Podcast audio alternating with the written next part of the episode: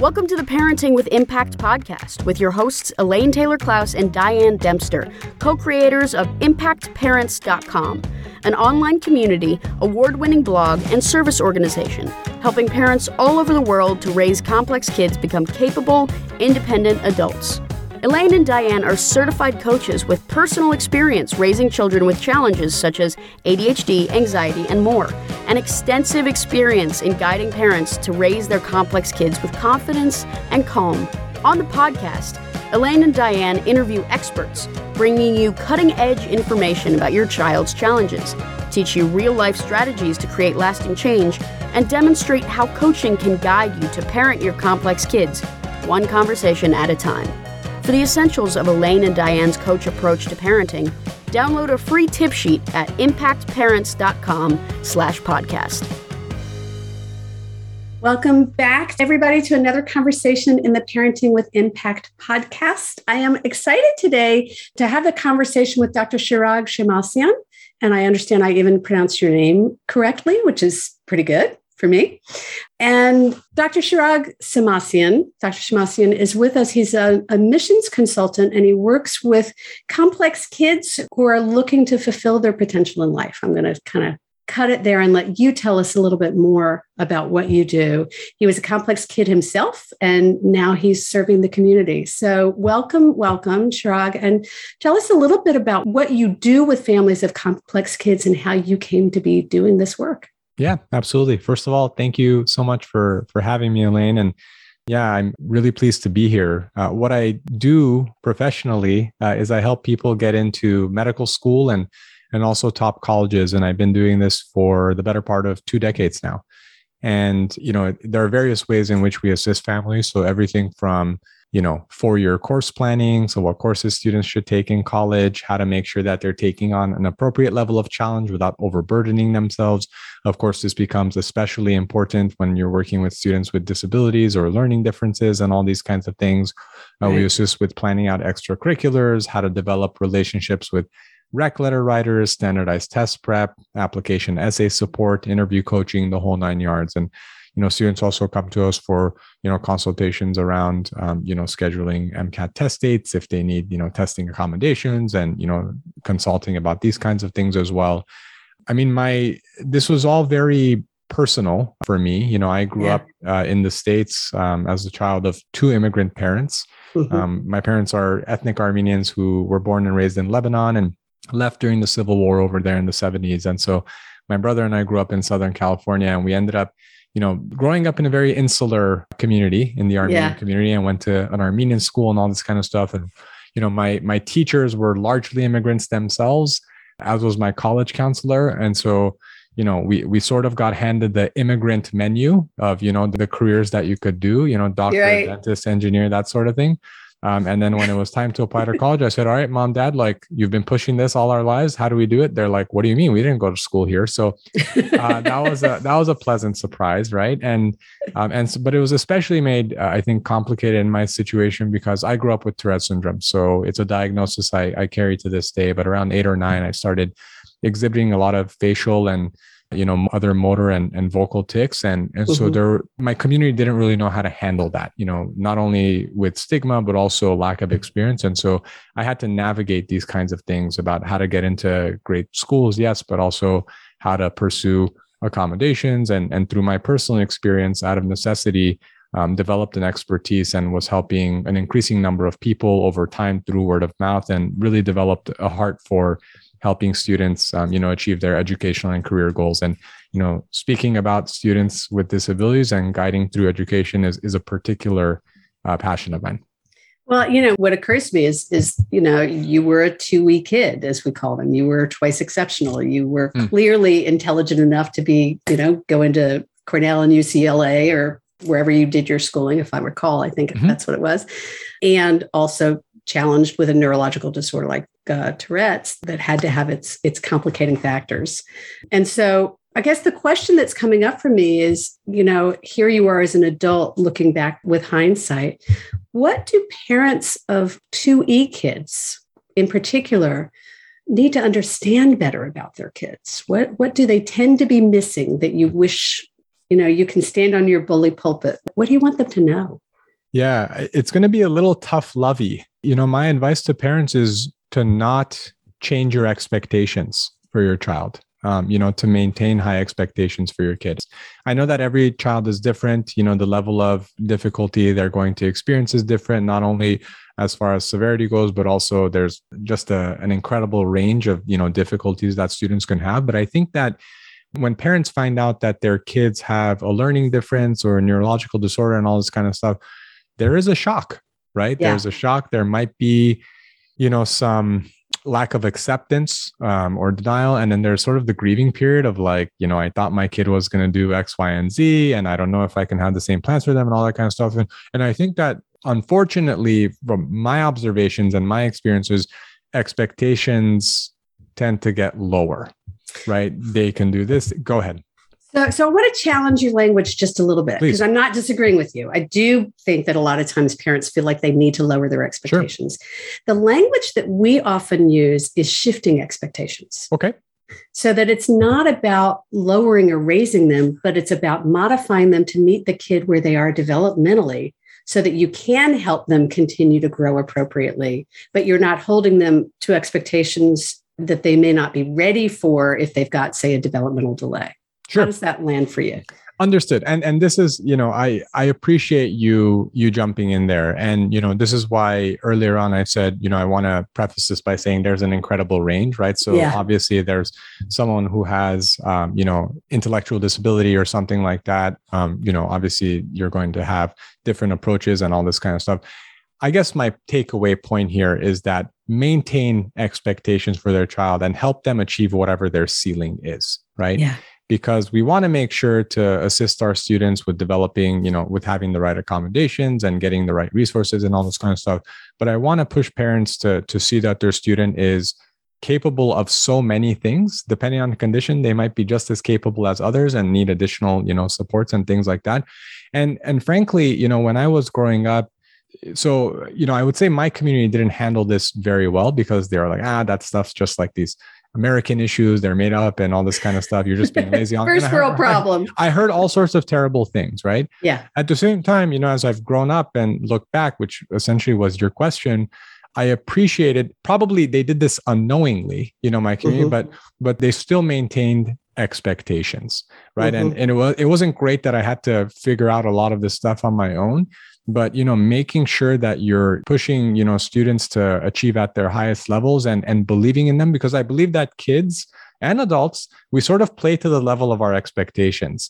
You know, mm-hmm. if uh, even as, as expectations shift, sure. if we believe in them and we communicate belief, I think that, you know, our kids play up to that. And they meet they meet you where you're at too.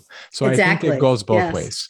Well, and what we often talk about is holding a vision, right? If you can, you know, as parents, we have this vision for what we think our kids are going to be. And then we get the kid and it turns out we then have to kind of modify that vision to yep. who they are, not who we thought they were going to be. Sure. But we still want to hold the vision for their capacity, which is what I'm hearing you talking about, to see the, the, that what we want for them is to reach their full potential, whatever that is. Mm-hmm.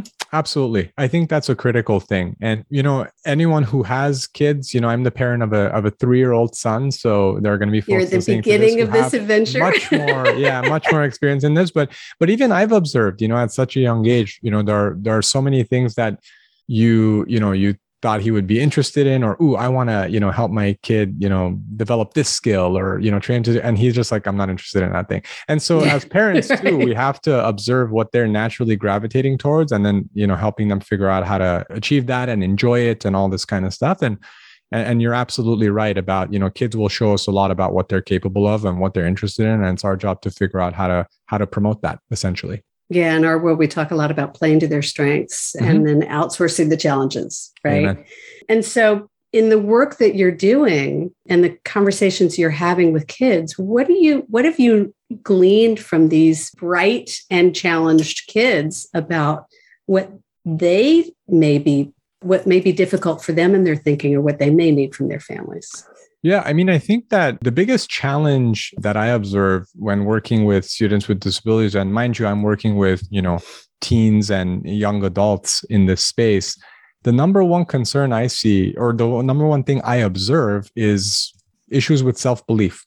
You know, I think that there are so many students who are exceptionally, you know, bright or motivated or a combination of these things. And because they don't have many examples, people with similar conditions making it at a high level, they're sort of getting, you know, signals uh, from around them. Of, mm, are you sure you're cut out for this? Right. And that you kind sure of stuff creeps that? in. And it's important, you know, in the same way representation, when we think about, you know, racial and ethnic representation in different fields, we also want, you know, people who have disabilities and that sort of representation in different fields, and, and for folks to be outspoken about the challenges and and the successes, because, you know, there are, there are kids out there who are looking for role models and examples and things like that. And so when I observe students, part a big part of my job is to encourage them. And it comes up in all sorts of ways, you know, whether mm-hmm. they can handle the academic load, whether, you know, by getting accommodations, are they are they cheating or getting an unfair advantage? A big yes. question I get all the time is all the time. Yep. A big question I get all the time is, you know, I have this disability. Should I disclose it on an essay? Is there a stigma? Is it a yes, no question? Should I disclose or not? Or is there is it a yes, but the question is how?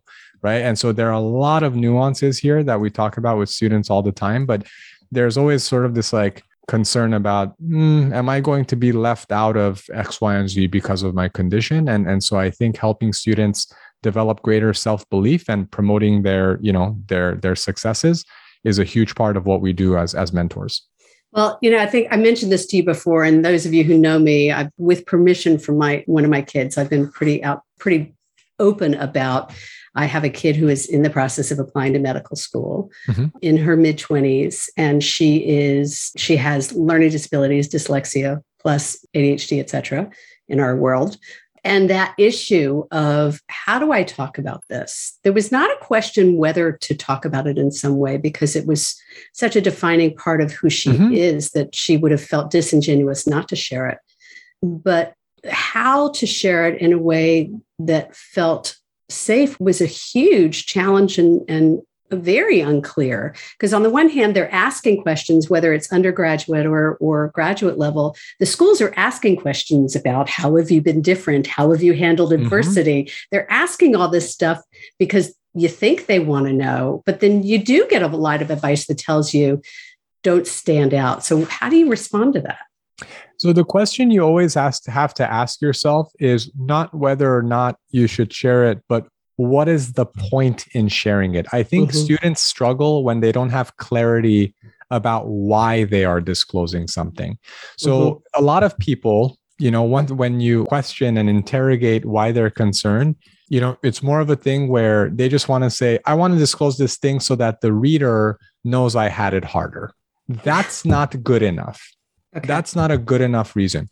The, a good reason is describing how your condition changed your perspective, how it served as a springboard for your eventual successes, right? So for instance, if I talk about my Tourette's syndrome, it's always in the context of what it helped me observe in myself and in the communities that I was serving, and the perspectives that it gave me and the extracurricular trajectory that it set me down on, and what I might want to do career-wise.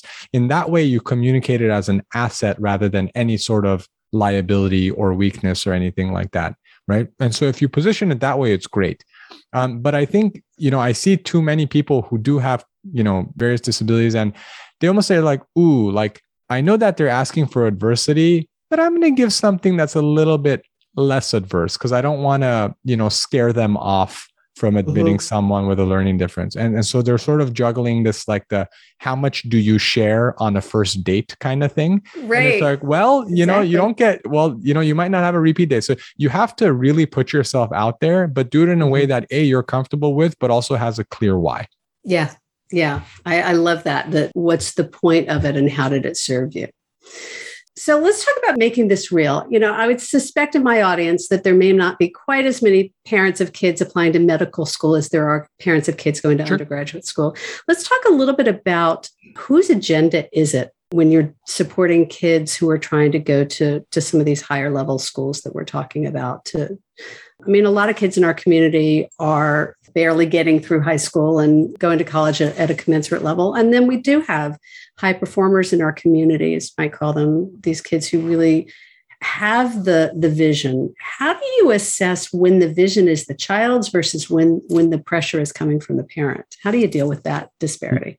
Yeah. So you get a pretty good sense, um, you know, in talking to parents and students early on. Now, there are essentially four quadrants, right? There are situations where the parents are highly motivated for their kids mm-hmm. to go to a top school, and so are the kids. And there's a lot of alignment there. And obviously the issues, I mean, if a student is really, really motivated, but the parents like, yeah, sounds good. This is, you know, their dream and I'm pushing. That's also okay. Where we start running into issues is when parents have ultra high expectations, but their students are either not as high achieving as the parents think or hope the kid is, or want them to uh, be, yeah, yeah, or you know, or or something like that, or you know, they're really interested and the student's high achieving, but they're just they're like whatever, like I don't need to go to this Ivy League school or whatever the case might be, and that's the issue I think that comes up. The you know, that's when yeah. it's an issue, I should say. And so it's all about, you know, having open conversations with parents and, and students, especially with parents about like, what does this mean to you? Like the, because I think that, again, my parents are immigrants and a lot of the students we support are children of immigrants, right? Whether they're, you know, they're from the Middle East or from South Asia or East Asia or, you know, South yeah. America or whatever the case might be. And so there, you know, a lot of these parents are coming, you know, to this country for work, for different opportunities. And what I've observed in my parents and, you know, other parents is essentially if their kid gets into a great school, it sort of stamps that, you know, we made it. American dream. We're, we're going to yeah. be good. We're on the right track. So I think yeah. I think top colleges mean a lot more than just the quality of education, right? Because people oftentimes go like, you know, why would you pay this much? Why are people going after these schools that have a less than five percent acceptance rate? Isn't the quality of education, you know, just as good as this other school and this honors college? I'm like, sure. But you're assuming that's all it means to families. That's not yeah. all it means to families. That's like saying, why would you buy a Louis Vuitton purse? You know, I had this fifty dollars purse holds the same amount of stuff. It's not about the amount of stuff it holds, right? Yeah. So there's a prestige, there's a feeling of comfort that as a parent, I did it right. My kid's going to be okay. They're going to be able to quote unquote leave the nest. So it, it sort of aligns with our hopes for our kids. And mm-hmm. so I think that going to great schools is a wonderful blessing. Yeah. You know, it's a wonderful thing to take advantage of. We live in a country that probably have the best, you know, post-high school education in, in the world, which is which is a blessing. Great. But we have to make sure that we understand what our students want. Because again, if the motivation is not there, it doesn't matter who you hire and all this kind of stuff. You know, your student might not play to your expectation and they might not achieve the results that you want. So getting that sort of like, what does this mean to you? And also, what is your student trying to achieve? You know, if if a if a student's trying to be a I don't know, a social worker or something like that, you know, going to the most prestigious school is going to have less of an impact on whether they are able to get into a master's social work program. It's different than if they're trying to go into medical school where undergrad prestige is going to matter more. So what's the ultimate goal? What does it mean to you? All of these things matter, right? What social experiences, region, these kinds of things. So getting well, clear on that usually drives this discussion. Well, and what strikes me is that it's what matters is not just the parent's perspective, but the child's or the teens. Like what we talk a lot of, a lot about this issue of agenda and ownership mm-hmm. and whose agenda and is it? And parents will come to us very often with, my kid's so smart, right? But mm-hmm. so these are kids who have the potential to be high achieving, but may not be. And the parent sees it, wants to hold the vision, but for a number of reasons, it may not be the kid's path. It may not be what they're interested in. Sometimes they may not want to pursue it because the parent's so attached to it. Sure. And so it, there's a disconnecting the parent's agenda from the kid's agenda here that I think is, is part of what I'm hearing you speak to. Absolutely. And that's going to be the the biggest thing. I think that's when, you know, students feel like they can't please their parent no matter what they do. No matter what. Yeah. yeah parents are like, well, I'm trying, you know, maybe you can change. And I tell people, you know, when students have a natural motivation, you know, it it moves super smoothly. We'll set the agenda. We'll give the right guidance. We'll, I tell parents sometimes, where where our support stops, you know, I'll call, I'll text, I'll get them back on, you know, on the saddle. Yeah. What I can't do is fly to your house and get them out of bed. You know, right. In other words, the motivation has to that. be there. Like that, that's a parent job, right? But that's where you also have to understand as a parent, like what are the limits to support, right? At the end of well, the day, they have to do it.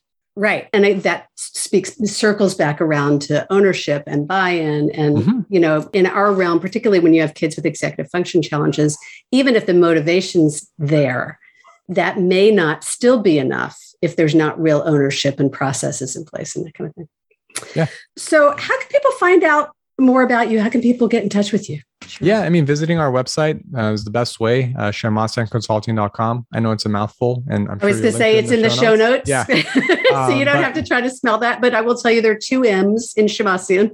yeah. Two M's, two S's. Um, and so, you know, there's a contact form uh, in the top right corner. There's a link on our site and you can get in touch that way. Um, you know, it'll come straight to my inbox and I would love to assist. But but the other thing is, you know, most of the folks who read our resources never get in touch with me in, in the sense that they consume a lot of the resources online on our blog and on our YouTube channel. So, um, you know, if you ever have a question about a certain aspect of college admissions, literally type that topic and Shamassian in Google and, and it'll come up. So awesome. It'll be a pleasure to support however. Thank you. I appreciate that. And so I guess the question I have, is there anything else you'd like to share with our listeners that you want to make sure that they'll take away from today? I, what I just heard you say is, you know, get, do your research, get support, get information, ask for help. Anything else? I mean, I think that's an excellent place to leave it as far as, you know, do your homework, uh, not only about school selection and financial aid and uh, mm-hmm. which schools serve students with disabilities well and all this kind of stuff, but also, you know, maintain belief in your child and, you know, encourage them in, in whatever avenues that they're showing a lot of skill and gifts. Awesome. I can't ask for more than believe in your kid. That's just at the end of the day, that's really what it's all about. So, um, Shirag, thank you. This has been a pleasure. Before we wrap, do you have a favorite quote or motto that you'd like to share with our listeners? Yeah, I think it's Mark Twain. Don't uh, don't, you know, quote, don't, you on don't that, quote right? me on that, but it's uh, whether you believe you can or you can't, you're right. Um, I love yeah, that one. I do too. I thought it was somebody different, so we're going to have to look that one up, and we'll we'll find it in the show notes, and I'll let Again, you know. Happy to be wrong. Yeah, I hear you. Well, again, thank you for being here. It's been a pleasure. What I love about this conversation is how the opportunity to hold the vision for what our kids are capable of.